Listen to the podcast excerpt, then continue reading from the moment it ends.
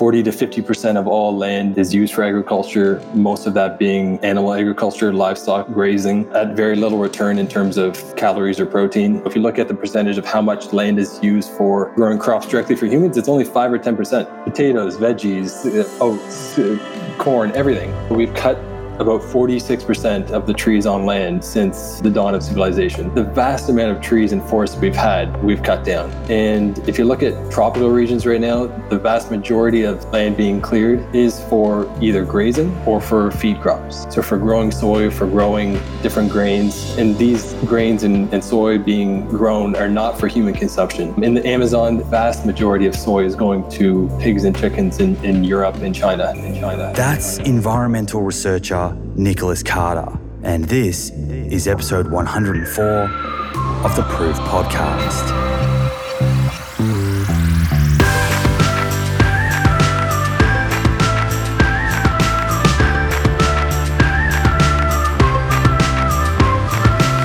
Hey, friends, good to be back here with you again.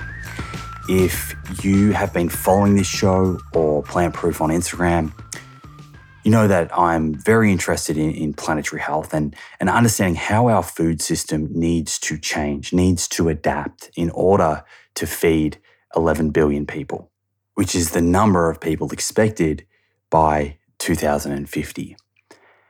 At the end of the day, our health is inextricably tied to the planet's. So I feel as, as a nutritionist, as someone educating in this space, if I'm not also thinking about planetary health, I wouldn't truly be serving humans. And I must say, at, at times, I am heavily frustrated by some of the misinformation I see floating around on, on social media. I don't want to give too much away from this conversation, but I do want to, to provide some background information as this is essentially part one of a two week planetary health sort of feature or mini feature, uh, whatever you want to call it, with the second episode being with Ryland and Finian from, from an organization called Kiss the Ground, who I sat down with in LA a few months back. Here's the download. I have an issue with a certain part of regenerative agriculture called holistic grazing, being touted as this sort of panacea and a solution for climate change. And I have that issue because I really do not think the science is there to support it. And, and despite that, it seems various companies and, and influencers online are using it almost as a form of greenwashing in an attempt to support their narrative that consuming meat is healthy and, and good for the planet, red meat in particular. So rather than, than just presenting one side of the narrative here, I am essentially covering both this week with Nicholas and, and next week with, with Kiss the Ground, and, and you can decide where you sit. I, I came across Nicholas uh, originally through, through mutual friends and came across his work. And, and to be perfectly honest, I, I really think he is one of the most well studied and non biased people in this space. In each of these episodes, I will have a bunch of resources for you to, to read, including some large blogs that I'm personally putting together, and a summary at the end of each episode in the outro with my thoughts. So, with that said, let's jump into this one and hear from environmental researcher Nicholas Carter, a conversation we recorded a few weeks ago remotely due to COVID 19. Here we go. I'll see you on the other side. One of the best ways to track our health is to regularly get blood work done so we can take a peek under the hood and get a feel for the state of our cardiometabolic and hormonal health. You can do this with your local doctor, or you can use a service like Inside Tracker. The nice thing about Inside Tracker is they make the process super convenient. You can organize their phlebotomist, a person who draws blood, to come to your house or office to do the blood draw. A few days later, your results show up in the Inside Tracker app, and they provide lifestyle recommendations based on whether a particular test is suboptimal, normal, or optimal. I've checked Inside Tracker's lifestyle recommendations, specifically the exercise and nutrition ones, and I can confidently say they are evidence based and in line with the information shared in both my book and on this show. They even added ApoB to their ultimate plan, based on recommendation from myself and others. It's also nice to have all of your lab results readily accessible in one mobile app, making it easy to pull up past results and see trends and patterns over time. Get 20% off the entire Inside Tracker store. To get started, go to insidetracker.com forward slash Simon for this exclusive offer. That's insidetracker.com forward slash Simon.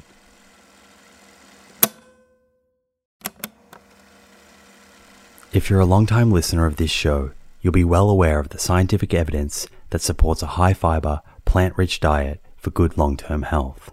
And while I certainly believe in a food first approach, there is a role for supplements to help optimize the intake of specific nutrients and address any nutritional gaps. Enter Emil. Emil is a plant based wellness company with a series of products to help you optimize your plant based diet. Two of my favorite products being the Essential 8 multivitamin and the Optimal Omega Plus. The Essential 8 contains 8 key nutrients that plant based eaters often fall short in. And the Optimal Omega Plus contains a direct source of DHA and EPA omega 3s, same as in fish, but from algae. In fact, taking Optimal Omega Plus daily, which contains 750 milligrams of EPA and DHA, is equivalent to eating two to three pieces of fatty fish per week in line with the nutrition recommendations globally. To get your Essential 8 and Optimal Omega Plus, head to theproof.com forward slash friends and follow the link which will get you an extra 10% off your first order. That's theproof.com forward slash friends. Nick Carter, welcome to the Plant Proof podcast.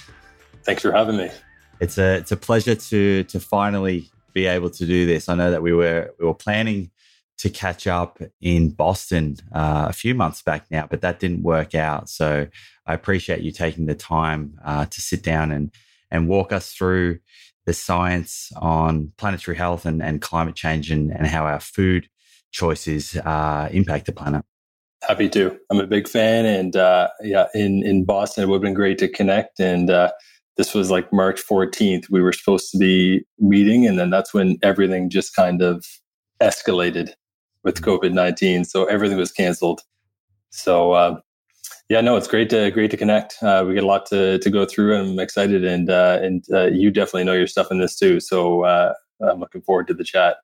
I guess the main the main reason that I have have got you on the show, and I'm not I'm not 100 percent sure how I, I stumbled across you. I think someone shared one of your blogs, and I read this, and I was I was amazed by someone who who was really able to to go through the nuance in the science and you know this area of of climate change and planetary health i feel like for decades you know from from speaking to to people in the in the industry it's almost an area of science that had been somewhat swept under the carpet for various reasons whether you know whether that was commercial and it wasn't something that that governments were really acknowledging but it it does seem like now there's so much data that it is becoming a, a conversation. At the same time there seems to be some debate and some misrepresentations and some some myths out there and you know, I came across your work and and I thought that you were doing a, a fantastic job in addressing all of these issues. So uh, many of those, which I hope we can go through today. For sure, yeah, I appreciate it. I mean, when you think of the environment, a lot of people think about carbon, and that's what a lot of government focuses on is is uh, is carbon tax and and policies to address that. Not knowing that agriculture as an entire sector has a massive potential for mitigating environmental issues, mitigating climate change, and it's really not a focus. And uh, just like you mentioned, it uh, hasn't been a focus. It's been um, all about fossil fuels. So it's it, it's a big topic, and uh, and that's been my focus. And just to give you a bit of the story of how I got there, initially, my background was more related to technology and in business even i was in different business ventures before going into the environmental research and my initial entry into like my master's in environmental science was one hoping to address the environmental issues through technology, through solar panels, through renewables, through uh, wind turbines, all really exciting stuff. And I got very frustrated very quickly at just how small of a piece this is of the pie. It's it's much bigger, and we can get into that. But uh, but this is so. I quickly shifted. I was like, okay, let's look at some other environmental issues. What else can I really focus on here? And agriculture just seemed like such a huge area to focus on, and and that's what I did. That's what I've been doing for the last, I'd say, about ten years now. I mean, still to this day, I think I think most people would sort of understand that uh, their car and jumping on a plane and the electricity that they use and and, and how that's powered through fossil fuels ha- has a negative impact on the planet. But the animal agriculture piece in particular, it is quite nuanced. It's quite confusing. There's so many different opinions out there. There's, you know, there's one headline one week and then a different headline the, the next week. Does that frustrate you? It, it kind of motivates me, to be honest, because it, it shows there's such a need for communication of the science behind this. And it's not a very crowded space. And, you know, it is a little frustrating still when you see something like cows are the solution to climate change. And this is exactly what we need to do to reverse climate change. So it's it's greenwashing, greenwashing that that definitely frustrates me. Not even just in agriculture, but overall, that's something that's prevalent in society today. But overall, I'd say it's pretty motivating and exciting because the information is getting out there not just from people like me writing about it, but from global entities like uh, IPCC and, and the Lancet. So, I mean, the information is getting out there. And we'll, we'll no doubt come to cows in a little bit and we can talk about holistic grazing and, and sort of the claims around that being a, a solution for climate change. But I think to sort of kick things off here, to, to preface this, why is it so important that we are considering how human activity is impacting the, the health of the planet. What what's on the line here for for humans and and for other animals and and for the planet itself? I think the best way to frame that would be look at what COVID 19 has done to our societies, look at what it's done to our collective economic system, personal mental health, just everything. Well, ecological collapse and environmental issues will be far, far worse in climate change, we're talking in loss of um, just environmental systems.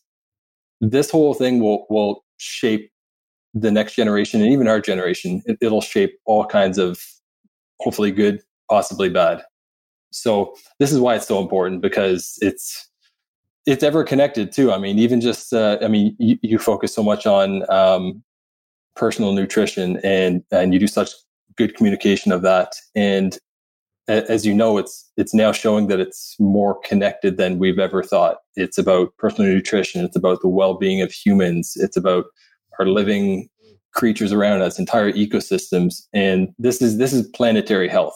That's what that is, and we're just seeing that we can't live in silos. We can't live disconnected from nature and expecting unlimited economic growth within a finite system so there's whole sciences behind this now. Uh, the, the planetary health discussion is about looking at the connection between all these disciplines. So to sort of, I guess, paint the picture from a, a tangible point of view, you talk about the next generation or, or, two generations away. What are some of the tangible things that they would experience if we kept going on the current trajectory and, and kept sort of, you know, walking on the planet as we are now? To look at what we've done so far. So, from industrialization in the 1800s to now, we've already warmed about 1.2 degrees. And the, the Paris Agreement, signed a couple years ago, was to limit us to 1.5 and uh, make every attempt possible to, to achieve that. Uh, so, we've already since then warmed another 0.2 degrees. And even at 1.5 to 2 degrees, we're looking at a major shift. And the crazy thing about that is it doesn't sound like much, right?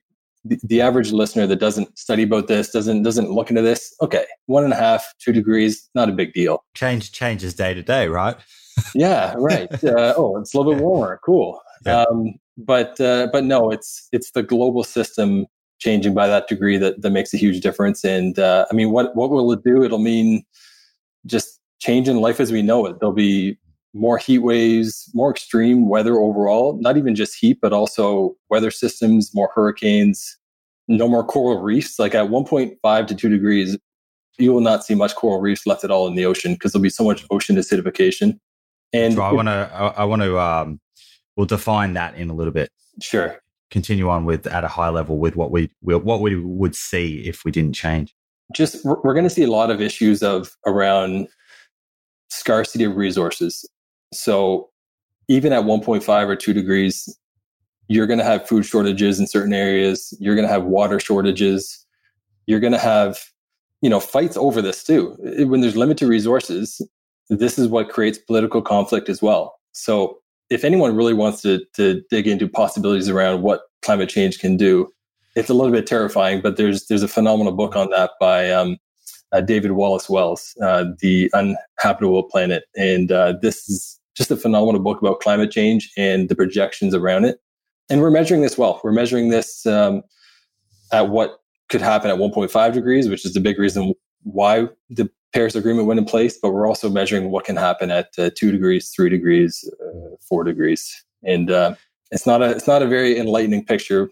But at the same time, I'm I'm not an alarmist. I do see there's there's major major potential to to stop this and to to put things in place to change our societies around so we can we can live on this planet. Yeah, but you know, it's it is important not to have our sort of head in the sand and and just be coasting through life with, with the sort of ignorance is bliss mentality. You know, some of those things that you just mentioned then, particularly like food scarcity, that's a scary thing to sort of ponder. We just see our food system in developed countries, you know, we see it as a given, as, a, as our right that this food exists here. To think that that could one day be taken away and, as you say, could be something that people are fighting for, a resource people are fighting for, is definitely a scary thought. People are already worried right now with uh, with meat plants that are closing across the country, and, and we can kind of talk about that a little bit. But food security is is a major, major topic. We need to look where is most of our food going, where is it being wasted, uh, what will happen on a war- warmer planet when it's harder to grow food. And, you know, waste is not just something out there, it's also in our personal, individual lifestyle situations. But food security will be a, a major, major topic to do with climate change. So let's define some of our terms and then we'll, we'll dig a little deeper into, into this stuff. You've mentioned climate change. That's probably a, a term that people are familiar with, but I think um, it's very much become synonymous with planetary health, albeit planetary health is actually a bit broader. So, do you want to just break that down and and define, I guess, the the different areas of planetary health? Yeah. So, if we first just look at climate change, uh, the very simplest way to to look at what climate change is is picture our planet. It's surrounded by an atmosphere which acts as a, a greenhouse, just like a greenhouse in, in your backyard. It allows living things inside of it to, to flourish. So this greenhouse effect, it's a process where gases in our Earth's atmosphere trap the sun's heat, and uh, this allows our planet to be livable. So if you look at Mars, uh, it's a little bit further away from the sun, so it's a little bit colder on its own too. But they have a very very thin atmosphere, where Earth is a thicker atmosphere. So how human activities contribute to climate change is is by emitting these greenhouse gases into the atmosphere, which almost works like a blanket. It warms it up and it creates it uh, it creates it warmer. And uh, and that, that's not just from fossil fuels but that's from methane as, as well from cattle. That's from the inability to sequester this from from the air. So that's a key part that's missed and we can get into that. But it's it's not just what we emit but it's also our ability to take it out from the atmosphere.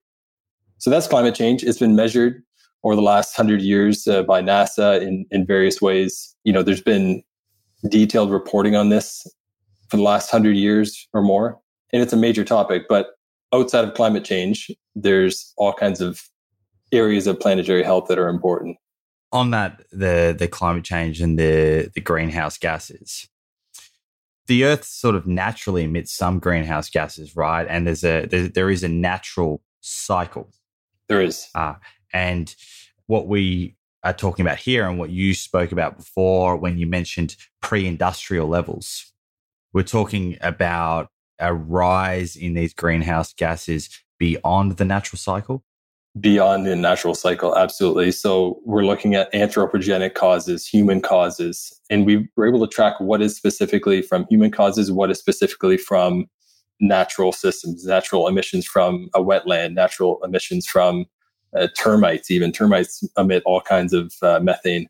So it's it's vastly on top of that, and it's the human related causes that uh, has put the last 100 years vastly warmer than any other period uh, over the last several hundred. And when you look at the graph of, I was looking at a graph on, um, I think it was one of Hannah Ritchie's articles, and it shows, I think the last, I think it shows like 800,000 years. And I believe they get that data through like ice cores or something like that. Is that right? Yeah. But you can see that natural cycle, and then you can really see it in the last 200 to 300 years a very sharp rise. Big time. Yeah. And, and, there's all kinds of reasons for that. I mean, we, we can talk about that. It's not just one specific thing we're doing. So it, it is vastly heightened by human causes. But at the same time, it's easy to see how denial can be such a, a major force of climate change. It's jobs, it's economic systems. People don't have the language to understand what climate change will do to our economic system. So it's not valued within most systems. Like the the value of nature, the value of carbon sequestration of trees, the value of just resources and having them is not factored into our economic system. So it, it's easy to see how denial and pushing this aside can be so prevalent today, despite what the science says. So I think it, there's a there's a major importance of communicating this in a way that can resonate to all different types of people, and that's definitely something I'm working on but it's a difficult task. There's all kinds of different backgrounds, all kinds of different worldviews, and climate change is overall it's one of the biggest issues that our generation has to deal with, and we need to find a way to communicate this in a way that shows the urgency, doesn't create like a a rebound effect where you get overwhelmed, and doesn't create this effect where you don't want to do anything about it. But it needs to people need to be aware of it, right? And and do what you can I think one of the biggest issues around knowing what you can do is all the headlines, right? You see all kinds of headlines that show different things you can do to lower your ecological footprint. A lot of confusion around that. I saw one, this was in December, and it said, if you want to lower your footprint, stop watching Netflix or stop using data. And sure, there's a footprint to it. There's a footprint to everything. But in the grand scheme of your of most people's ecological footprint, we're talking way less than one percent. So, so, it becomes a distraction. It's a distraction. It is. There there is I would say a list of like five or six big decisions that someone can do to lower their ecological footprint, and that varies depending on where you are. These are the things we need to know about. It's, it's not about these little distractions. Let's make sure we summarize that to to close out this conversation. So that's that's a bit of a primer, I guess, on climate change and the warming of the of the planet. And we'll come back to to break down some of the causes. If you've tuned in to the many episodes I've done focusing on cardiovascular disease, the leading cause of death globally, you'll be well aware that ApoB is a better biomarker for measuring our risk of having a heart attack or stroke than LDL cholesterol. The only problem is that not every pathology lab is set up to test ApoB levels. Fortunately, this has now been made easier by Inside Tracker, a leading health and wellness company, founded in 2009 by experts in aging, genetics, and biometric data from Harvard, MIT, and Tufts that provides lifestyle advice based on your blood test results.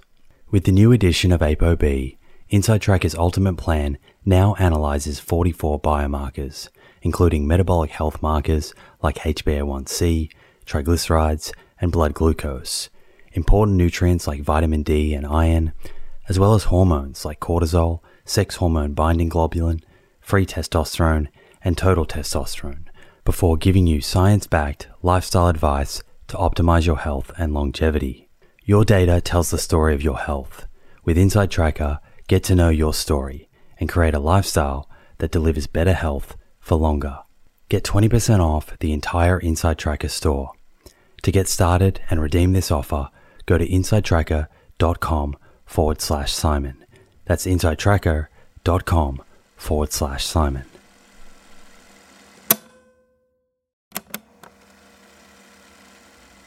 Hey, friends.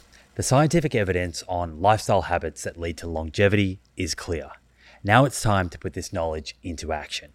I'm excited to announce the Living Proof Longevity Challenge, a 12 week program to build evidence based lifestyle habits to optimize longevity. My team and I have transformed over hundreds of hours of conversations with experts on aging, nutrition, and exercise into a life changing 12 week program that will challenge you to develop habits that lead to a longer, better life.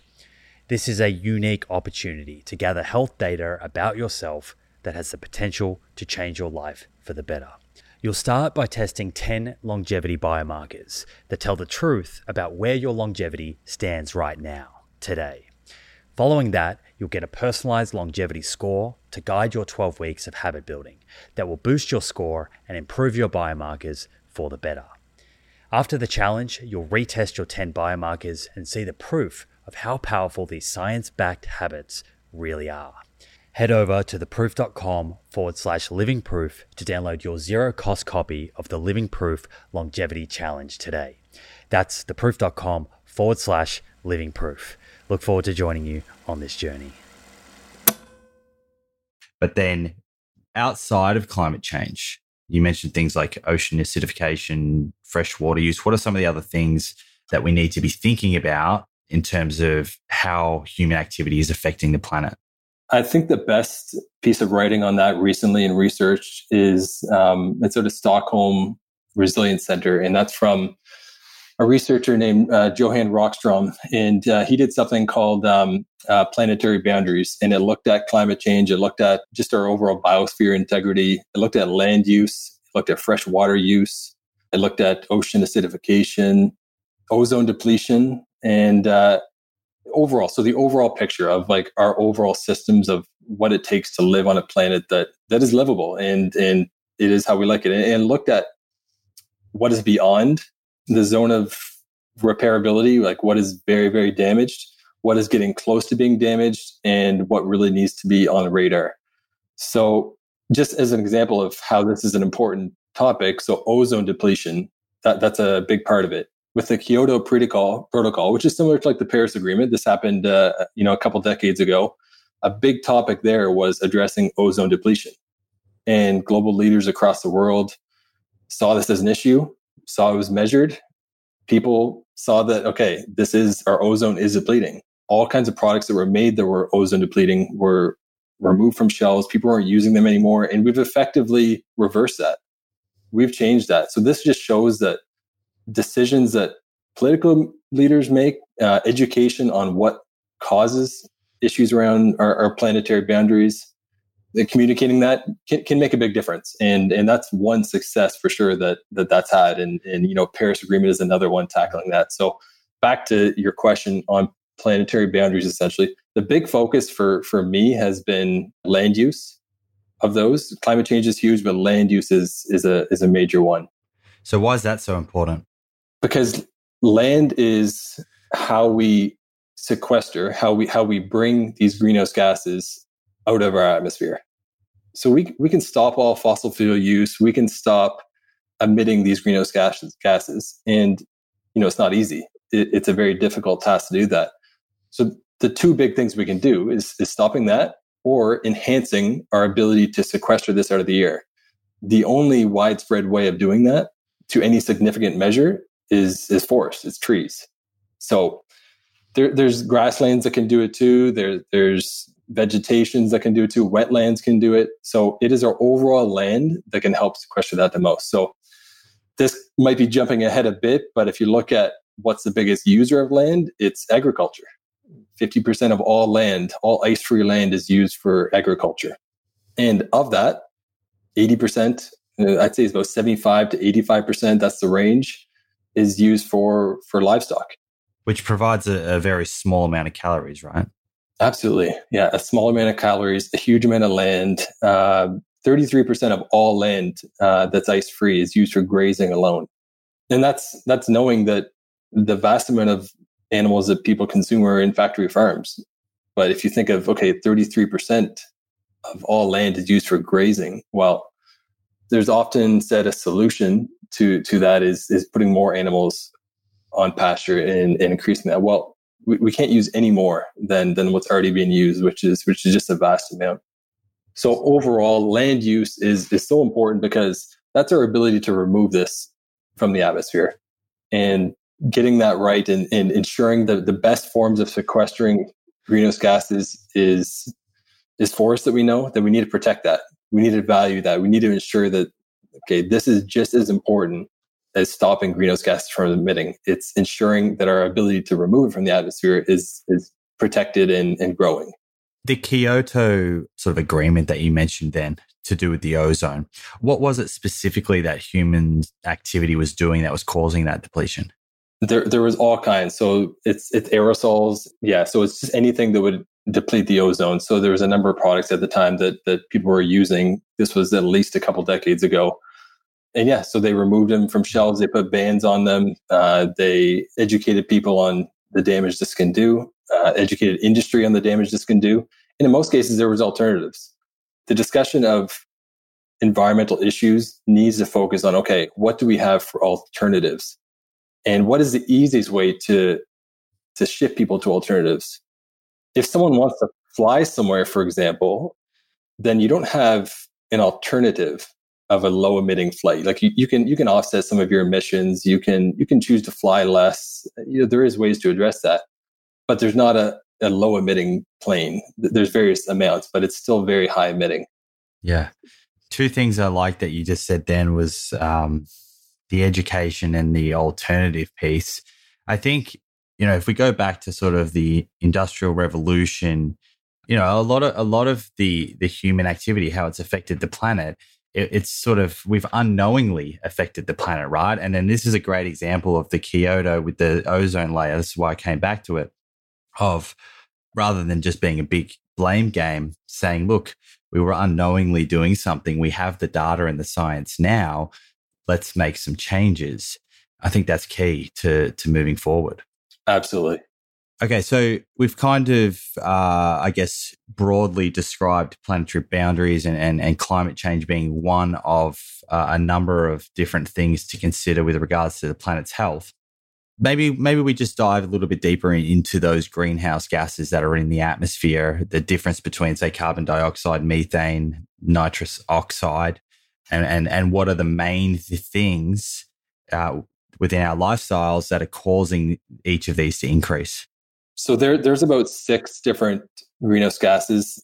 The, the biggest three to focus on is exactly like you said, it's carbon dioxide, methane, and nitrous oxide. These are the most prevalent. These are the ones that cause the most damage. And each one acts a little bit differently in the atmosphere. So it, at the very simple level, everything's measured in carbon dioxide equivalent. So methane is compared to carbon dioxide, nitrous oxide is compared to carbon dioxide. So each one is given what's called a global warming potential, a GWP. Where, where it really gets complicated and political is different organizations and different studies value all those differently. And when you can value them differently, when you can show how each one impacts the atmosphere differently, you can use that to manipulate the data and you can you can show that okay methane is should be valued at 100 years right? Not not 20 years. And at 100 years, it's two and a half times less damaging to the atmosphere than at 20 years. So each one has a different value on, on how much it can damage the atmosphere, and each one lasts in the atmosphere for different amounts of time. So if we look at just for one first topic, so carbon carbon dioxide, it's over 100 years it's in the atmosphere. About half of it does get sequestered back down into trees at any given time. With methane, it's a shorter lived gas. So it's only in the atmosphere for about 12 years. But for that 12 years, it's it's vastly more potent and, and more strong. So it contributes more warming to the planet during that 12 years than carbon dioxide. And how much more is, like I mentioned, at the various levels. So if you measured over 100 years, which is what the IPCC has done before, it's 28 times stronger than CO2. If you measure it over 20 years, it's 84 times as strong as CO2. And I've even seen IPCC and some other organizations too value it at 10 years in recent reports because At 10 years, it's 130 times more potent than CO2. And the reason why they're doing 10 years is because it does li- live in the atmosphere for about 12 years. So that's, that's a better valuation. But we don't have 100 years to tackle these issues. We need to see what is doing the most damage over the next decade before we'll see significant more issues with warming, issues with permafrost melting, issues with you know all the issues we talked about earlier with regards to climate change. Just to kind of back up a little bit, so the Paris Agreement it's it's trying to address all this by 2030, right? So limit warming by one to 1.5 degrees by 2030. That's 10 years. With that on that 1.5 degrees, I know we've said it, but why was pre-industrial levels set as a as a baseline? That's when we did all the measurements, right? That's when the measurements started on a global level. And that's when we're able to track, okay, this is a problem. To to see who was first doing a lot of the tracking was fossil fuel groups. It, was it was Exxon, and there's there's a there's a hashtag going around the internet that's called Exxon Knew because 50 years ago, Exxon measured the damage that they were doing to climate change, measured the effects they were having on the atmosphere, and doubled down on marketing efforts to make sure that it's not a big deal and make sure that that people are not worried about this. So this is taking a playbook from, I guess you could say, from nutritional uh, marketing too, right? So saying that smoking is not uh, not bad for you. This is the same playbook that's being used by Exxon, a similar playbook that's that's being used from from big livestock companies too. So we can talk about that. But yeah, and then the other, the third other major uh, greenhouse gas would be nitrous oxide. That's a long living one too. So that's about 150 years that's in the atmosphere, and it's 265 times as strong at warming the planet as CO2. So where is the nitric oxide actually coming from? Is that from yeah? Like what are the sources of it? It's from a number of sources, mainly from synthetic fertilizer uh, and animal manure, and there's some that comes from fossil fuels as well. But nitrous oxide is mainly an agriculture emission. Okay. I think the the UN FAO, so the United Nations uh, Food and Agriculture Organization, they they measured uh, nitrous oxide emissions, and 65 percent of them came from livestock act- activities, and that would include waste, and that would include feed. So growing the feed crops, whether they're using animal manure or synthetic fertilizers, 65 percent came from from livestock. Yeah, and methane. Methane is a problem of fossil fuels and a problem of ruminant livestock. So 35 to 40% of human caused methane comes from farmed animals, some from ruminant farmed animals. So cows, cattle, uh, sheep, goats, buffalo, most of those being, being cows. And uh, the other slightly lower amount, about 30%, comes from uh, the energy sector. So coal, natural gas, oil. So methane is, um, you know, both. There, there are issues for both. And the way methane is emitted from a cow would be similar to how it's emitted from uh, fracking. So from from when methane's emitted there, it, there's some articles and some studies that will show, okay, it's not the same. This is this is uh, uh, biogenic methane. This is methane that comes from the rumen, like the stomach of, of, of, a, of a cow. But the way it impacts the atmosphere is the same. Interesting. So yeah. And carbon. So what what industry? Obviously, um, fossil fuels, but if we if we look at actual carbon emissions, what are the the main contributors to that? Is deforestation also part of that? Yeah, so it's it's a major fossil fuels issue, carbon dioxide, and it's it's coal, oil, natural gas. That's that's the huge amount. And the discussion of carbon dioxide, just like you mentioned, needs to include forest though because some some of the CO2 emitted is from burning biomass, people burning trees and burning biomass for heat. That's that's an issue, but uh, but the vast amount is from coal, oil, and gas. And then the discussion on carbon dioxide needs to include well, how do you remove that from the atmosphere too? And that's forests, that's trees, that's rewilding areas, and that's restoring ecosystems. What do you say then to this sort of argument that that pops up that climate change is an energy issue. You know, by far and large, it's an energy issue, and if that's not tackled, it doesn't matter what we do. So this is what I think my work centers on. It's it's vastly more than just an energy issue. It's an ability to sequester carbon from the air, which is our land use. So it's what are we using land for? It's agriculture. And in agriculture, what uses the most? Livestock activities. So it's an energy issue in the sense of carbon dioxide mostly comes from fossil fuels. But methane's usually undervalued, nitrous oxide is usually even forgot about. And those are just as damaging on the overall scheme, if not more. So it, it's a complicated discussion politically and in major major countries that are addressing uh, environmental issues, it's all about a carbon tax. It's all about uh, addressing carbon dioxide first, and that that has been the overall focus. Environmental groups have been focusing almost fully on carbon dioxide. They've been focusing on agriculture. There's a number of reasons for that, and not all of it is is disingenuous.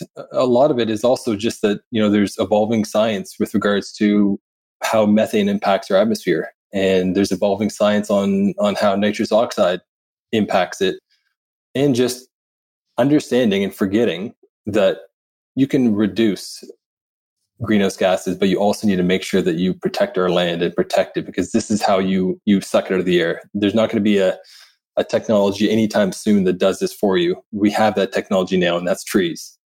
So how do we protect that? That that, that needs to be a big discussion anytime it's mentioned about um, carbon dioxide. So a big part of that is changing agriculture. So let's dive into agriculture and perhaps perhaps just explain the evolution, I guess, of how, how we've landed in this place, what agriculture looks like today, and what are the I guess the the differences between the planetary impact of animal agriculture versus the growing of plants. So agriculture has been the biggest user of our land. Um, 40 to 50% of all land is is used for agriculture most of that being animal agriculture livestock grazing at, at, very little return in terms of calories or protein if you look at agriculture what is feeding the world at very little land it would be growing crops for direct human consumption so if you look at the percentage of how much land is used for growing crops directly for humans it's only 5 or 10% and think of all think of everything that is uh, potatoes, veggies, uh, oats, uh, corn, everything. For direct human consumption, it's only five or 10% of all land. So you can see right away. I think that's uh, it's quite interesting, isn't it? Because okay, you saying where are the majority of the crops going being fed to the animals? The vast majority. So if you look at overall grains being grown, it's 50% of all grains being fed to animals. Um, soy, soy is a huge crop globally. Uh, 80% of all that is going directly to uh, livestock, mostly pigs and chickens.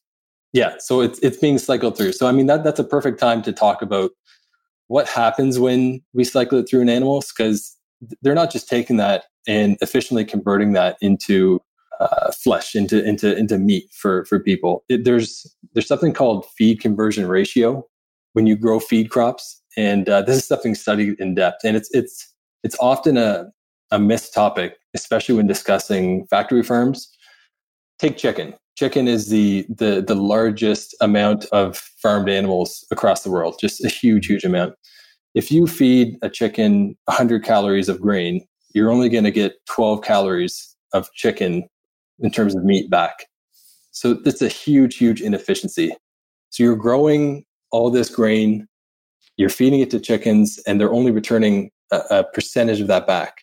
So it's usually about 10% on average. Mm-hmm.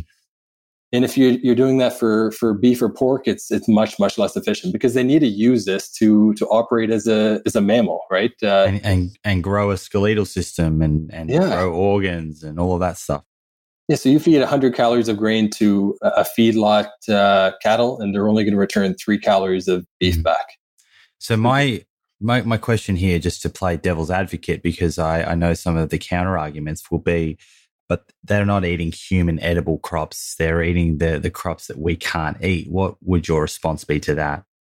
It's, it's such a cop out. It really is because just because some feed crops are not edible to humans doesn't mean that exact same land can't grow crops edible to humans. Right. So there's certain ways of growing crops, certain ways you can do it that you don't need to take the extra level of effort because it's just going to to livestock but that same land is growing crops you just need to grow something different or you just grow it slightly better. And it's not even like every single piece of land used to grow these feed crops needs to be used to, to transition to feed to humans. You only need a small percentage of that because as we just mentioned, there's about a 10% efficiency rate once you feed it to an animal, right? So you're already having so much waste there. But uh, it is a common, common thing said. We're, we're talking about sort of um, grain fed, you know, some sort of crop fed animals, right? That uh, are sort of more intensive agriculture, right? Mm-hmm. So again, something that people may be thinking about is okay, what about the the animal that is free range or is, is grazing on grass in the in the pasture that doesn't have the same sort of input of plants, uh, crops that have been farmed, um, and it's just living off and growing off natural existing grasslands. How does that compare? There's two basically different ways of feeding feeding animals, feeding farmed animals. It's growing feed crops for mostly confined animals or putting them out on pasture and, and they're grazing and they're eating grass. That doesn't work for chickens, pigs, and a number of other farmed animals. It works specifically for uh, ruminant animals, so for cattle, for cows, for uh, sheep and lamb, and buffalo, even in some areas. So right away, you're limiting some. So for those ones there that are grazing, the vast majority that are grazing, they're grazing for a longer period of time in their life. They're using up more land, and they're still finished, usually for the last hundred days of their life with feed.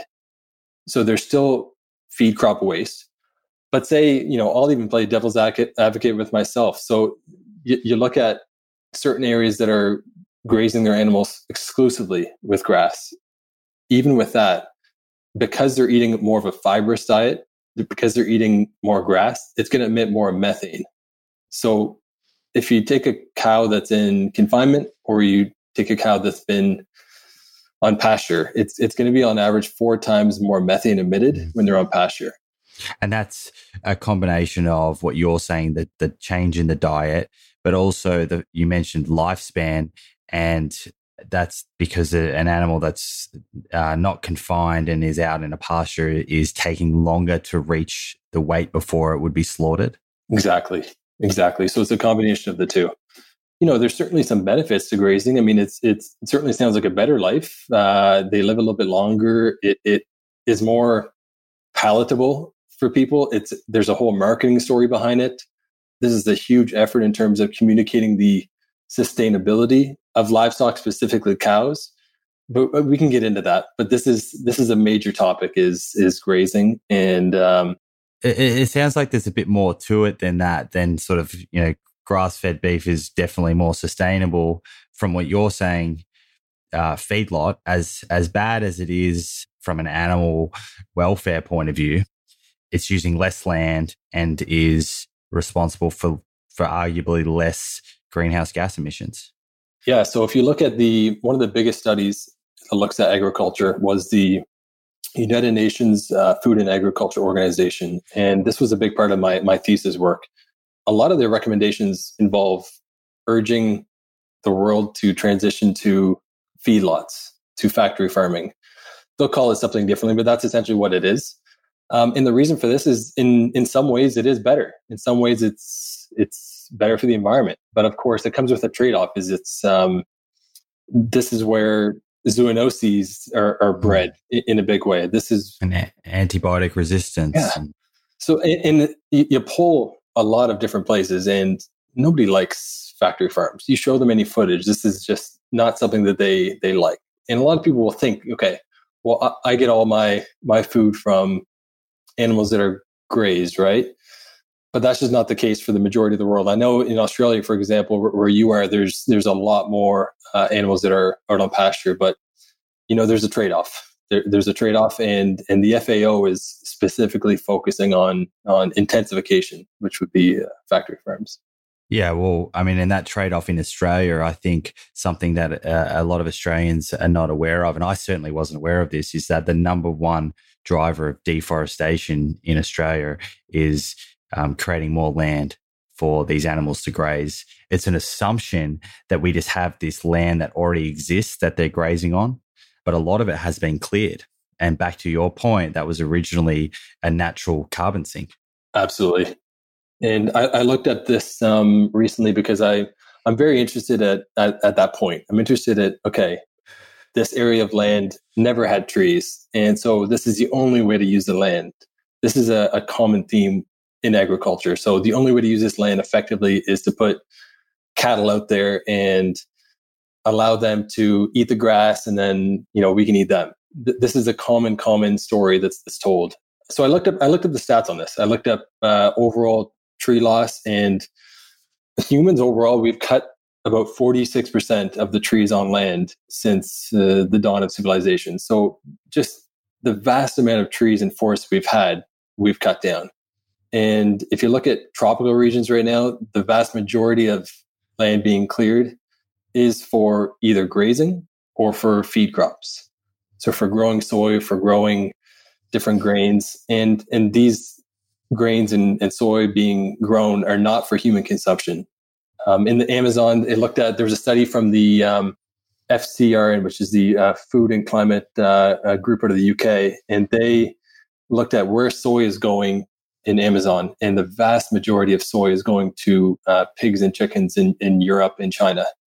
So yeah, this is why trees are being cut down. It's uh, it's a major issue. So that's sort of uh, speaking, I guess, to the animal side of things, and and also the, the the plants and crops that are grown for feeding the animals. What would a more efficient food system um, look like, and and how do you compare, I guess, the the efficiencies of growing human edible plants versus animal products? A more efficient system is focused a lot more on plants for human consumption. So it, it's a combination of different methods of growing plants through what would be called polycultures. So there, there's two different terms in terms of growing plants. There's monocultures and polycultures. And if we just switch all grazed land to growing monocultures, this is just like rows and rows and rows of corn, for example very damaging to the soil. It, it's not a very sustainable thing. You can't do this long term. So you need to do it in terms of like rotating crops, which is polyculture. So that's one way for sure. A lot of the land being used for grazing and used for feedlots and used for growing feed crops should just be rewilded.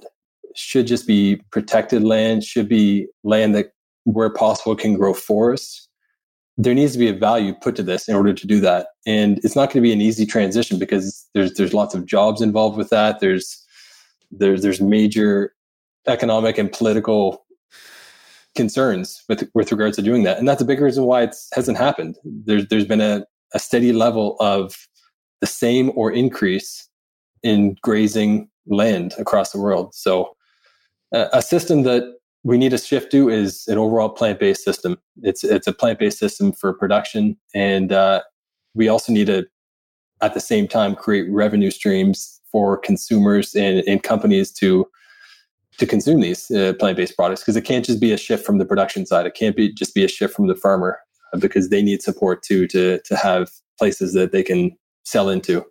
I think an interesting thing to expand on there is that something else that I hear quite a lot is that you know people shifting to plant-based diets they're responsible for all these monocrops and, re- and responsible right. for all, all of the soy and all of the corn what do you what do you think about that i mean it's just not the case. You, you look at 80% of all soy it's being fed to uh, to livestock. And, and if it wasn't for the very low feed conversion rate there might be some truth to that right? But when you're looking at only 10% of this feed that we feed to animals actually converting into meat, then that's just a 90% waste off the top that the world is seeing. So, uh, yeah, if we were to all switch plant based, there's all kinds of news articles saying how a vegan world is just not possible, a plant based world is just not possible. Um, most of them are just not understanding feed conversion rates. They're not understanding land use. They're not understanding the issues of biodiversity loss and habitat loss with regards to farming and not understanding the the massive valuation of methane and how damaging this is to our atmosphere. I'm not sure if you if you've looked into it, but the in Australia, for example, where there are, as you said before, a lot of the the cattle or most of the cattle is is grazing animals. If that was reduced and, and those lands were were sort of left alone to return to sort of their the natural system. Um, is there enough land to grow enough calories from from plants to to feed the Australian population? I don't know that specific situation with Australia, but what I can answer to that is if there's a specific country that doesn't have enough crops or food or plants for human consumption, we have a, a global system of trade here. And people might think, okay, well, I don't want food being shipped all across the world. This is a very damaging thing. But as you know, so there's a there's a number of studies out on this that shows what is the footprint of food, and the travel and consuming food from somewhere else is less than 10% of the footprint of the food we eat. So I, I, don't know the situation specifically there in Australia, but I can say that there's vastly enough land to support not only this population, but 10 billion plus people that we're predicted to have on uh, on a plant-based diet. Yeah, I did a post on that recently. I think it's really interesting because earlier we talked about distractions, and I think the local the local versus imported sort of conversation. It is it is clearly it is important for uh, for many various reasons. But when you're looking at the the true environmental footprint of a food it's a huge distraction from what is most important. And you just mentioned then like it it, it makes up less than 10% of a food's environmental footprint. And i think for beef it, it it's like 1% yeah so whether you're buying that that beef locally or imported the majority of its footprint is through its production and the farming. Exactly. And I think the important conversation to have there is there is there is reasons, there are lots of reasons to support local. It involves the economy, uh, local jobs. But when you lump in buy local with with food and how that's an environmental decision, it's just not. Because for the environment, the best thing you can do to reduce your footprint is to eat less or eat no animal products. This is not just you know one or two studies of a few different farms. The the data, even based on that that post you made, it's from forty thousand farms in 119 countries across the world, and it represents overall 90 percent of the food that people consume. So this looked at everything, and what it concluded is even the highest impact vegetable, take tofu for example, uh, soy, uh, it still emits less than the lowest impact animal protein. So, so take your regenerative grazed beef from down the street. It's still going to be more impactful to the overall environment than soy shipped halfway across the world. That's just how it breaks down. And I think something else that was interesting for me is that only 0.16% of all food that is is imported or moved around the world is air freighted the majority of it is is going by by sea, by ocean. I mean, that was surprising to me too when I saw that because I definitely wouldn't have thought that. And that's a big reason for it. So it would be that there's there's a lot more by by transport, but it's also just the actual production, the raising of cattle, the land use, the methane emitted. All that just adds up to so much more than the last step of moving it to the final destination. You mentioned regenerative agriculture, and I can't let you go without delving into this because it, it certainly has become uh, a buzzword. And within the regenerative agriculture is this sort of uh, subsection, um, new sexy way of of raising livestock, holistic grazing, which has got a lot of attention, uh, you know, through social media and on YouTube. And I think it would be important for us to sort of define what that is and talk to, I guess, uh, what some people are suggesting it could be useful for, and then where does the actual science lie? So, when I first dived into regenerative agriculture, regenerative grazing, the initial things I was reading was okay, this could be a way to to raise animals that that makes sense because if you think about it, it's very unlikely everyone's just going to switch to eating plant based is very unlikely. So there needs to be ways to improve this system. I'm all for that. I'm not all about this, um, you know, all or nothing approach. There, there's a number of things you can do to Im- improve it. I just think that we need to avoid greenwashing and all this, and that's what a lot of regenerative grazing is: is greenwashing. What it is, just by definition, is grazing uh, livestock that regenerates the soil. And within this whole movement is the ability for it to sequester carbon because the soil is improved in this certain area. This is mainly coined from from a fellow named Allan Savory, and he did a TED talk a number of years ago that just got so much views, and he's created a whole kind of sub movement of what's called holistic grazing. You can just look up his name. Anyone can look up his name. It's not backed by any credible science. Even his TED talk didn't mention any science. This is just you know experimental uh, stories. Uh, but I mean, you know, and it is this is the thing with anecdotes. Um, you know, he's it's a compelling video. The talk is compelling when you it see is. the trend, when you see photos before and after of land. I too, like you, like what you were saying. When I first watched it, I was like, I need to look into this more, and maybe this is going to change the way that I see things.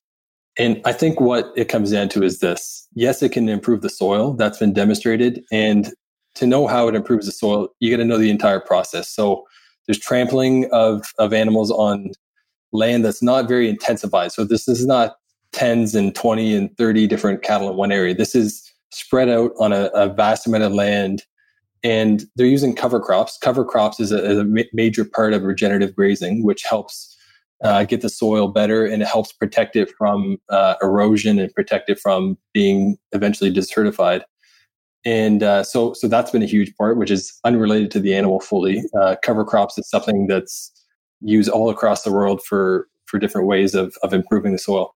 This is what's discussed as okay, we need to take this land and we need to use that to reverse climate change. This is what Allan Savory is saying, but all it's done in terms of measurements uh, for for carbon sequestration is it's stored two percent of overall greenhouse gases. And this is with um, 35 to 41% of all land used for grazing. So if, if you use that much land and it only gives back 2% of sequestration, forests do way more. Forest, vegetation, just letting an area rewild, it sequesters way more carbon. So if it's a last ditch effort of grazing animals and, and using animals within a food system, then you know use it for what it is. Use it to improve the soil, but this can't be a global movement. This can't be a way of sourcing food in the future.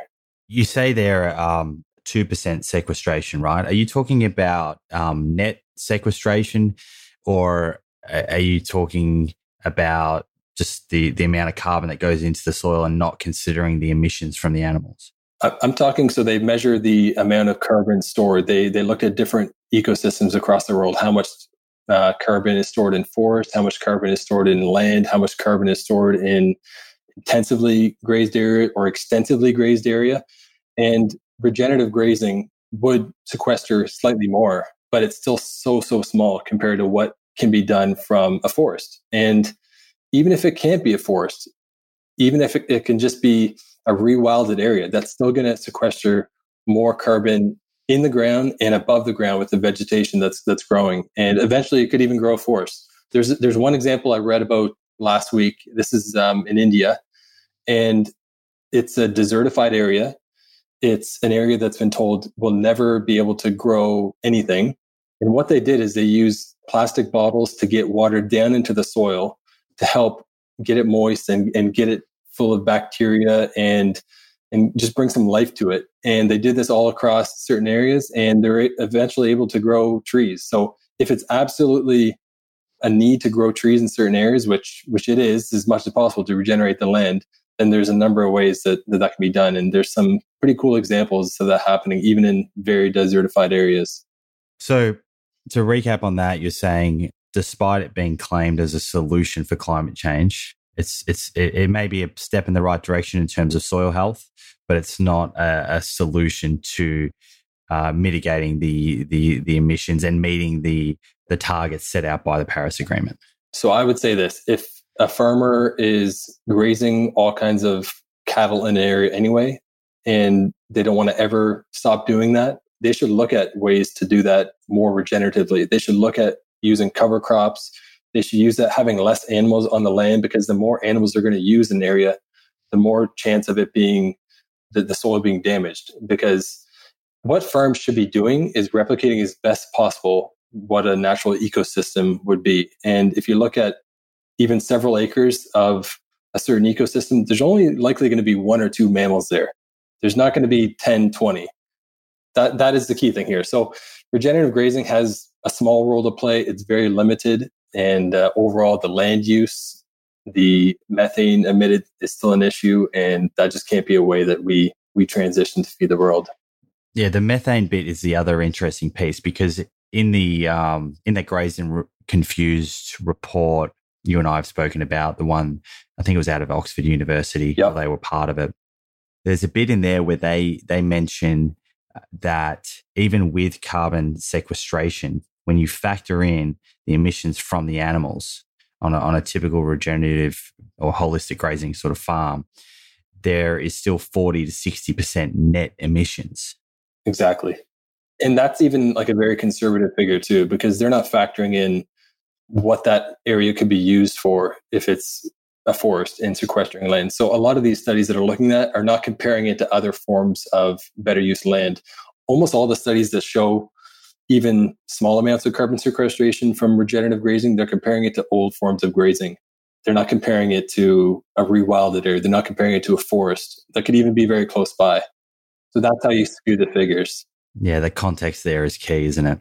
So while we're on that, why don't we? I, I think one of the more common examples that is floating around is white oak pastures, and there's a a report out that shows that for them to produce beef is better for the environment than even say I think it had the Beyond Burger or the Impossible Burger or something in there, but was better than all other forms of of animal agriculture and better than this uh, plant based burger. What do you think about the the white oak pastures study? Is it something that you've looked at? I've looked at it in depth. I um, it's, it's a very popular one to cite. It's not peer reviewed. Anything to do with it is not peer reviewed. Not that peer review is the absolute uh, uh, goal of this, but um, any of the figures they're stating is just marketing material. Essentially, you can go on their website and they talk about the amount of carbon that's sequestered. You can talk about um, the improvements in soil. Not much of it has even been measured even for what they're actually saying, it's it's an economic argument. They're they're making a pitch to buy from them because they're doing these extra steps that consumers should feel good about. In some sense, consumers should feel slightly better, right? Because uh, they're they're buying it from them instead of a, a factory firm. But you're only talking slightly better when there's there's vast vast improvements that could be made by choosing to eat whole food plant based or even a Beyond Meat burger or an Impossible burger. I mean, as as polarizing as that's been, it's, it's still vastly superior to even regenerative grazed. And the the other, I guess, piece for us to to consider here is, let's say the all uh, livestock uh, move to regenerative agriculture and holistic grazing. The the total land requirements for that would be would be mammoth, right? So so uh, the, the the net result the i mean when i'm just sort of trying to compute this in my mind the net result would be far less meat globally you wouldn't be able to meet the demands and everyone would have to reduce their meat consumption anyway 100% so any discussion of a future food system focused on regenerative agriculture needs to come with a massive reduction in meat consumed and just most of them aren't most of them is is not talking about that at all, so any discussion I'll have with people about this, and I've had some some good debates on this with with different farmers that are doing it themselves. It, it still needs to come with a reduction of meat consumed to do that because there just isn't enough land. Look at look at the numbers I, I talked about earlier, right? So half of all land is agriculture. So you just can't use more than that. You need to use less. We don't have any more room to use for that. And that's what regenerative grazing would do, use vastly more. If we move towards this system that is favoring a higher consumption of plant based foods, reduced consumption of these animal based foods, which are far more inefficient to create and are, and are having or placing greater stress on our environment. Something that I'm thinking about here is fertilization. You know, often we hear about needing and requiring animals to fertilize the soil and to put certain nutrients back in that are, re- that are required to then create more life how do you see all of that playing out if there are less animals? There's a number of scenarios there. So there's something called stock free farming. This is a, a, form of farming that's been happening for hundreds of years. Uh, this goes way back to uh, Mesoamerica. Indigenous communities were, were growing with stock free styles of farming. And it's a polyculture style of farming. So they use different crops, so they rotate uh, that fix nitrogen into the soil that help improve the soil on its own. And it's using cover crops. It's um, ensuring that it's a, a very biodiverse, rich area too. So it's not it's it's very much farming as a natural ecosystem should be. So it almost Im- Im- uh, imitates it. You can also look at agroforestry. Agroforestry is another phenomenal way of doing this. Um, you can grow trees, eh, like fruit trees and and uh, and crop trees in so many different areas of the world. So there's way way too much animal manure used, and this would be the topic of like organic, right? Organic usually means that manure is used instead of synthetic fertilizers. Both are damaging. This is this is an issue. We can't have fully synthetic fertilizer used because that's based on fossil fuels. We can't have nothing but animal manure used across the world because both are damaging in different ways. So, stock free farming, veganic farming, polyculture, so swapping different crops uh, within it instead of doing a monocrop style. This is the way we're going to farm for the future. And any discussion of, okay, well, we're going to switch to growing all crops and all plants needs to remember that right now the vast majority of plants are being fed to to animals. So we don't need all that land. We only need small amounts. So if we use just the best areas to grow it then we can do that. Is there an education piece there? Would you say uh, the education and the sort of skills are there across the globe to be able to implement a farming system that is is not reliant on on manure? There is it's not as big as it should be. I mean, it's a very fringe movement. Uh, but if you look at, I, I, wrote an article for a well-fed world in, um, which is a nonprofit group in the in uh, United States, and uh, we we showed the number of veganic firms across North America and in other areas of the world too. And there's so many, and it's not even like a lot of these farms are ethically based. They're not farming this way for ethical reasons necessarily. They're farming that way because that's what's been sustainable for them. That's what's helped their soil. That's what's helped them get higher yields. And this is all doing it without adding any extra manure or any extra synthetic fertilizer. So this is, um, you know, this is in the same realm of permaculture. This also, if you look at what I mentioned earlier about it's an uncomfortable conversation about jobs and farmers and how we just need to farm less animals and more plants, this might create less jobs. Well, this style of farming, organic farming, polyculture, permaculture, this might use some more jobs because it's a bit more of an expertise style of farming. But there's a precedence here. It's been done for a long period of time. There's experts all across the world in this, and it's a growing movement that uh, that just needs to continue growing because it's a very, very ecological way of farming that produces a good amount of yield back and and can support uh, most areas of the world uh, this style of farming. So that style of farming, it, if if they're not using manure, are they using and they and they're not using synthetic fertilizers, or they are using some? Some of them use some, but yeah. um, I think the important thing to measure here is there's a number of things to look at that uh, that the soil needs, and none of which comes directly from manure.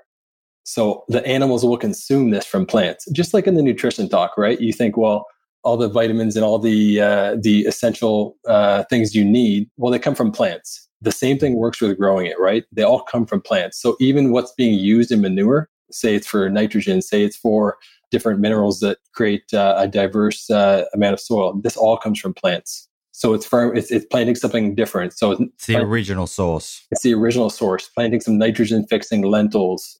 We, we do this in canada and we're one of the biggest um, exporters of lentils, and it's it's been a, a very very good shift, and uh, that's what's needed for sure. So it's kind of like green manure. Is that what it's called? This is exactly what it is. Yeah, it's green manure. That would be another way of calling it, and it's um, yeah. There's some there's some great cases all across the world if anyone wants to look that up. Yeah, it's a it's a very interesting area. So the the the manure itself, coming back to the manure from the animal, that correct me if I'm wrong, is part responsible for some of this pollution of waterways? Big time. You look at all the dead zones in um, near Florida. This is all from runoff from manure. Some runoff as well from synthetic fertilizer, and this creates dead zones in in ocean and waterways, and uh, essentially nothing can live there. So dead zones is, is a major issue from agriculture, and so is ocean acidification, which is essentially just like a warming climate, which makes the water more more warm, and uh, can't have life. Okay, so tell me, um, I think you've you, you sort of described nicely where we need to get to, and of course, people can on their own accord make some of these shifts. But do you ever think about what are the what are the big decisions, uh, policies that that governments you'd like to see governments around the world putting in place to make this system that you're talking about something that's easy for the population to follow and something that the the masses will follow? Uh, and is there any countries around the world that you think are leading the way? There's a number of things I've thought about there. So one thing I've noticed is telling people what to eat is not a nice conversation to have. It's it's an uncomfortable conversation to have for a lot of people. It it touches on your core as a human being. It, you're growing up as a kid. This is a very uncomfortable conversation. And look at some of the strategies that PETA has used and almost like a shameful strategy. It's it's I'd say it's about the worst is what you could do. It, it's not very productive. It's not education based. It's not welcoming. On the consumer side, like we talked a lot about the production side. On the consumer side, I think the absolute best thing that governments can do, companies can do, is making it easy to choose a plant based option. This is something called default veg. So making the default option a vegan option or a vegetarian option if it's if it's a certain place too. Doing that is going to substantially increase the amount of those options chosen. And there's been studies done on this. So there was a study out of Harvard. They they made the, the default option vegan and it increased the amount of choices with nothing else done. There was 40 to 70% is what it was. I think it was 41 to 71% more plant-based options chosen when that was when that was one of the options. So I think this should start with government uh, facilities. This should start with uh, schools, healthcare facilities. The last place that you should have a hard time finding a plant-based option should be any healthcare facility. And in school, you know, there should be all kinds of those options for for that. What this is is this is changing the infrastructure. Look at uh, just an example of transportation. So different countries across the world have focused their transportation systems in different ways, making it easier to bike in certain areas, make it easier to drive in certain areas. If you change the infrastructure, you'll make it easier for people to make better choices without any sort of shaming. For bikes, Copenhagen, one of the easiest places in the world to to bike, and this is not by accident. You know, they're they're a biking culture. This goes back into their history, but also they've just made biking highways and just it's so easy to do that. So this same thing needs to happen with plant-based options. There's a, a book called Blue Zones mm. by Dan Buettner. You've probably you've come across that. Yes. Um, and Dan is now working to do sort of like blue zone certified uh, metropolitan areas around the world, and they're doing exactly what you're you're talking about. So cool. they are going in and, and, working with cafes and restaurants and schools and trying to make the plant based option, or at least put plant based options on the menus as a starting point, and have a little Blue Zone logo next to them, calling out to to everyone what the benefits are. And increasing the the size of of jogging paths and and bike uh, lanes and things like that. So yeah, and they they seem to be getting you know some fantastic results in terms of improvements of you know the, the health across the, the society. That's awesome and that's what it needs to be. It just needs to be easy to make that choice because it's not right now. You get in many places across the world it's not easy to make that healthy choice not easy to make that environmentally friendly choice. So outside of that default veg strategy which i think is so so important on the consumer side it's changing funding. So no more subsidies to these big livestock companies that are among the richest companies in the world and, and more funding towards mm-hmm. plant-based options. We need to factor in the in, in environmental economics. It's called externalities. All these issues of climate change, all these issues of land use, ocean acidification. This needs to economically be factored into who's creating it. And who's creating it in a lot of ways is these big livestock companies. So they need to bear the cost of that. And once they do, their products will be more expensive. They won't be choosed as much. I think that's it sounds like an easy way to do it. That's that's not easy to to make these changes, but that is what needs to happen. Did I read something that the the the Trump administration has pumped a fair bit of money into the to the livestock industry in, in the states following the the the virus and the the sort of subsequent effect it's had on the industry? They, they've essentially bailed them out. In Canada, they did the same thing, but it wasn't to the same extent. And the amazing thing about this about this is some people think, okay, well, farmers absolutely need the support. And I agree. They do need support during times like this. Their whole supply chains are are upended. Uh, there's so much less food going to restaurants, right? It's all going to grocery stores, which just changes what people choose for food. So as a policy, as an announcement, it's it's very welcomed. They're like, okay, yeah, great. There's there's funds going to to these firms. It's not going to local small firms. It's not going to sustainable firms in any way. In the states and in Canada, both the vast majority is not even touching any vegetable uh, or plant based protein firms at all, which um, have been impacted just the same. Like the vast majority is going to these companies like Cargill, JBS, Tyson, and like in the States, Cargill as a company, it's the biggest earning private entity in all of the United States. And they're getting bailed out from the government and they're causing a lot of these issues with um, with the environment, with health, mm. uh, with being bigger breeding grounds for zoonoses, with all kinds of human issues too, like uh, the social issues around these jobs. Most of them are the ones catching COVID nineteen. This is just horrible all around. And on the surface, it, it looks like okay, farmers are getting support, but that's not what's happening. Hmm. Yeah, it's a, it's it's somewhat ironic that these big companies are are being bailed out during a, a, a, very a very large global problem, but at the same time are themselves contributing to to many of the the global issues that we're facing. At the at the beginning, you you talked about a handful of of things that will legitimately lower someone's environmental footprint. We spoke about the fact that there are sort of uh, distractions and and uh, and whatnot. While we're waiting for for governments to to put things in place, some of these things that you've just spoken about, what are your main recommendations that people can can implement from today to lower their environmental footprint? It's different for each person. But across the board, some of the biggest decisions you can make is shifting your diet, shifting your diet to be mostly plant based, if not fully. The, the study on that is, is massive. This is the same study that looked at 40,000 firms and 90% of what everyone eats. Um, this is what they showed that that's the biggest thing you can do to reduce your ecological footprint. They showed that in across the world is 20 to 40% is how much you'll reduce your footprint be 20% in the States, and in the UK, it was around 40%. So that's a huge amount right there. But outside of that, there's all kinds of things people can do that are high on that list for reducing your footprint. Flying less, consuming less, driving less.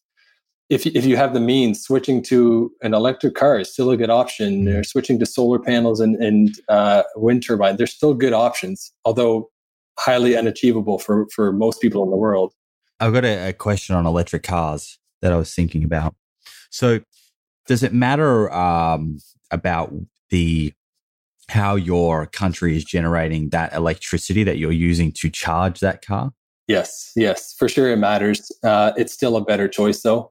So even if you switch to an electric car that the energy source is coming from coal, there's still less energy being used than filling it up with gas every single time and doing oil changes and, and things like that. So it's still better.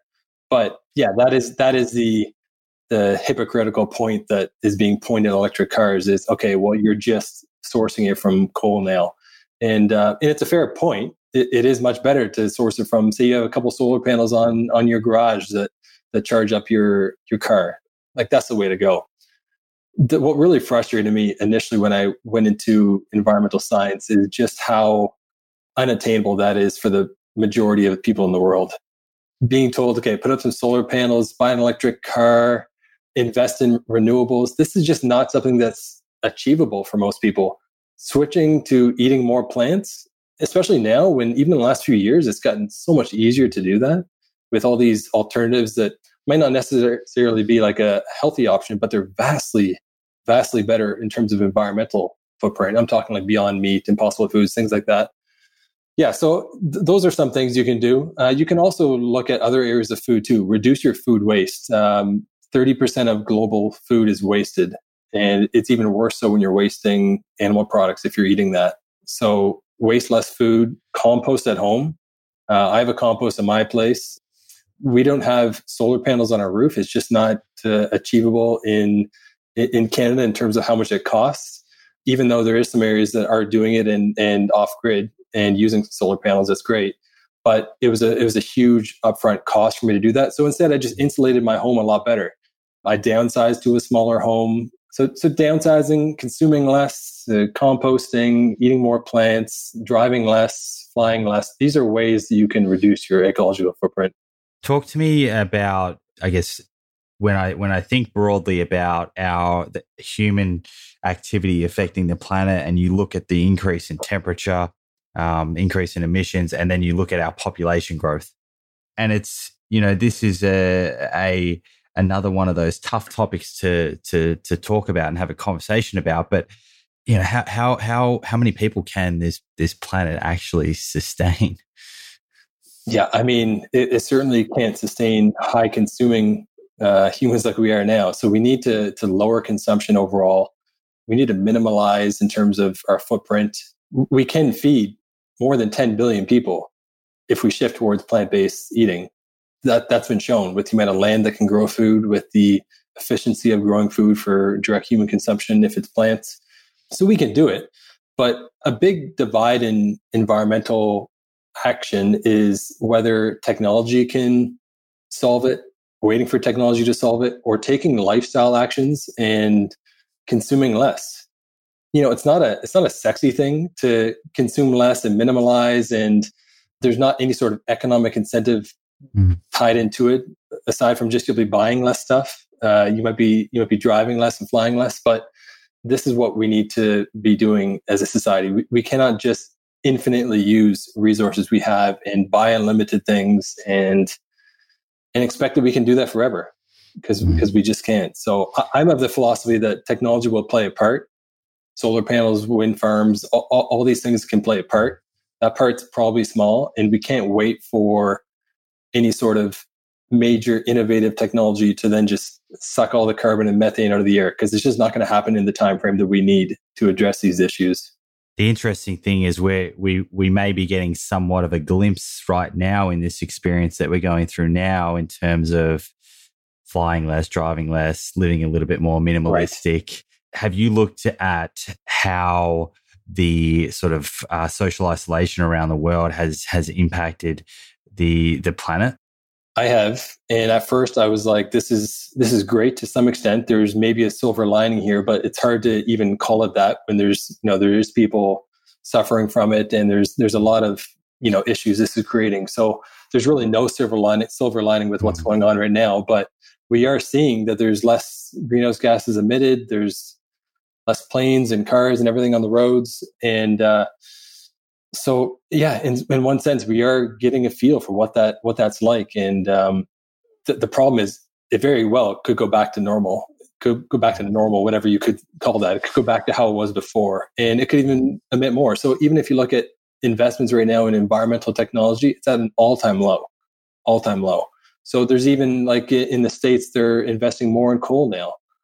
So it's it's almost a way to just invest in some of these emitting forms of energy and damaging forms uh, to the to the environment to get through this tough period. So it might not be a good story in the end for the environment. Yeah, but it's a, I guess it's an example of collective willpower, so yeah. to speak. Or if, if if if everyone comes together and pulls in the one direction, the net effect, you know, this is a bit of a roadmap to to say, hey, look what we can do.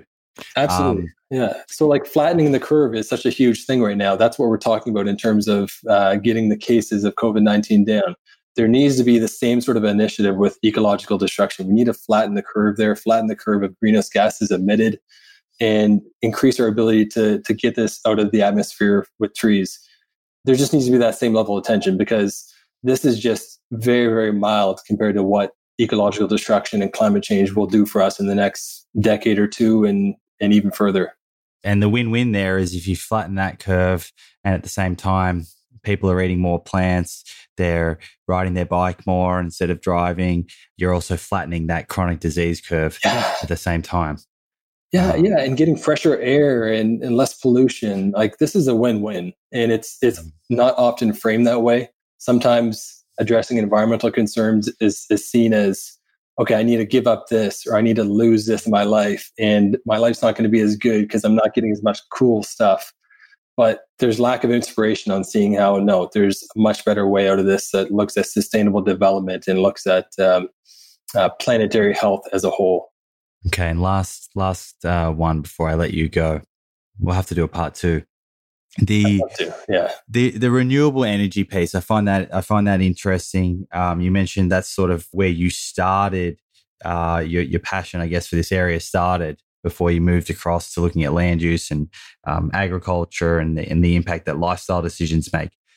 Are you optimistic about renewable energy? Like what, what and and these alternative forms of energy? Like, what can we expect in the next few decades? Solar is the cheapest it's ever been. So there's all kinds of good signs for renewable energy. But I'm not optimistic if I'm focusing fully on technology to solve these issues because they won't. We need to address our overconsumption. We need to address what we eat, how we farm, how we use land. I was of the mentality that technology could, in many ways, solve this, uh, but it just can't. It, it's not in any way the level it needs to be. There's a brand new documentary that just came out called Planet of the Humans by Michael Moore. Mm-hmm. And um, this was just so polarizing in this whole environmental space. I don't know if you've seen it or, or, or heard of it, but I, have heard I've heard of it. I haven't watched it yet. I, I watched it. Uh, there was all kinds of statements that were wrong about renewables in there, which did the movie a major disservice because it addressed some very good topics with regards to overconsumption, population, uh, ways to live within our means. But it didn't need to do that at the expense of getting 10 year outdated facts on renewables and uh, discussing that electric cars and solar is damaging the environment without comparing it to what we're using right now, which is coal and oil and gas. So it, it, it did a, you know, documentaries, you take it for a grain of salt because you need to look into it, right? You, you can't just take it at face value. But it, it did a disservice for not getting the stats right and really addressing the topic, which I think they were trying to address, which is or overconsumption. So tell me, wh- why do you think it is in that in that documentary um, that they they went that way? Was there was there influence from industry or I I don't think so in this case, but it's going to be used as an example of industry. They're going to use this as a way of saying renewables are horrible. And I don't think there was necessarily malice in, in doing that. I just think that they probably started the documentary like 10 years ago. Yeah. And they just didn't update some of their facts about it and didn't consult with climate scientists that are experts in this and showing the solar is cheaper than it's ever been. So yeah, it's uh it's frustrating because it's going to further divide this and probably set back any sort of action on it because renewables will have a piece to play, but it's it's, it's still as much less than most people think. Well, Nick, thank you very much. You're you're a wealth of knowledge. Um, I've certainly learned a lot, and hopefully, you can come back and we can do this again soon. I so appreciate it. Uh, the the work you're doing is amazing, and uh, I love that you're looking at planetary health. I've read some of the stuff that you've written. It's phenomenal stuff. And uh, I'm so excited to read your book when it comes out. And yeah, thanks for having me on. I, I really appreciate it. And, um, and I hopefully provided some value to, to, to your listeners. Absolutely. Let's do it again. Great. Cheers, thanks mate. so much. Well, friends, there we go. I hope you enjoyed that. What's super clear across the research is that any move to a more plant based diet is a good one for not only your health, but also for our environment. These foods are simply more efficient to grow, require less land, and, and result in far less greenhouse gas emissions. It's really staggering to, to think that animal agriculture takes up 83% of all land dedicated to agriculture and produces 80% of food related greenhouse gas emissions, yet only produces 18% of the world's calories. It's also interesting that although holistic grazing is better for the soil, it is still responsible for more greenhouse gas emissions than the carbon that is stored in the soil. which means it's still a contributor to climate change, not a solution, not the solution that it's being made out to be. The other thing I wanted to add about holistic grazing that enthusiasts of this form of animal agriculture often fail to address is meat supply. Let's pretend for a second that holistic grazing was a climate solution and sequestered more greenhouse gases than it emitted, which it doesn't, but let's just pretend for a second that it did. If the entire world's livestock industry switched to this, so we got rid of, of feedlots and, and more traditional grazing and we just moved to holistic grazing, we would not have enough land globally to produce the same amount of meat. Even if they rip down more forests, which, which as discussed in this episode with, with Nicholas would be a terrible idea for, for planetary health. So what would the net result of a, of a move from conventional feedlots and conventional grazing to holistic grazing be? Well, it would be a dramatic drop in red meat consumption and a greater shift to, to more plant based diets. There simply would not be enough supply to meet the demand. So even then, if one was to be proposing this as the best system moving forward, they would need to be also advocating for dramatic reductions in per person meat consumption. And this is actually something that I bring up in, in next week's episode with the guys from Kiss the Ground. We don't actually come to, to a sort of set answer, keeping in mind that the, the episode next week was actually recorded before this one. But I'll leave you with that to, to think about. And as mentioned in the introduction, please see the show notes for a bunch of references to learn more about this area. I've also included a link to a new documentary called Meat the Future, M E A T, which discusses cellular agriculture, this, this uh, world of what, what is called clean meat, a topic that I have penciled into cover in a coming episode that I think is really interesting. And I think you'll find it very interesting too. This idea of clean meat or cellular agriculture, whereby technology is, is being developed to grow meat from stem cells without the need to, to breed and grow animals themselves may sound a little crazy. It sounds like it's out of a movie. And, and no doubt will and already has been met with a lot of resistance. However, I, I definitely do see it as the future. I see it as a more sustainable way to feed people meat who are not open to reducing or eliminating meat from their diet. It requires significantly less water, less land, arguably in, in many cases or most cases, less energy, no antibiotics uh, making their way into the food system. There's no animal waste pollution, etc. And it will be a little weird on, on shelf for a few years. And, and then I think it will become the new norm. And we will look back in decades to come and, and be thankful for a switch to a more efficient and ethical system. Would I personally eat clean meat or, or, or cellular agriculture derived meat? No, probably not, because I feel fantastic eating a completely plant based diet, the best I've ever felt in my life, and and really feel no desire to to eat meat or any animal product. But I do think it, it will serve a purpose for for creating a better world and shifting the masses to a more environmentally sustainable diet. Anyway, friends, as always, a little bit to digest there and some food for thought. Thank you again for, for hanging out with me today, for sticking around until the end. I, I really do love these conversations. I love the fact that I can have these conversations. You can be here. We can learn together. So thank you so much for showing up. Thank you for being a part of this community. It's certainly not something that I take for granted. Please do let myself and Nicholas know what you thought of today's episode. The best place to find him is on Twitter at Nicholas D. Carter. You can also find me on there and Instagram at plant underscore proof if we're not already connected. We would both love to hear from you and, of course, field any questions that you may have. As mentioned, next week I have the guys from Kiss the Ground on, Ryland and Finian, which I really do look forward to sharing with you. Even though we may look at holistic grazing uh, a little differently, it's a great episode about regenerative agriculture as a whole. I hope you have a good week, and I'll see you back here for episode 105.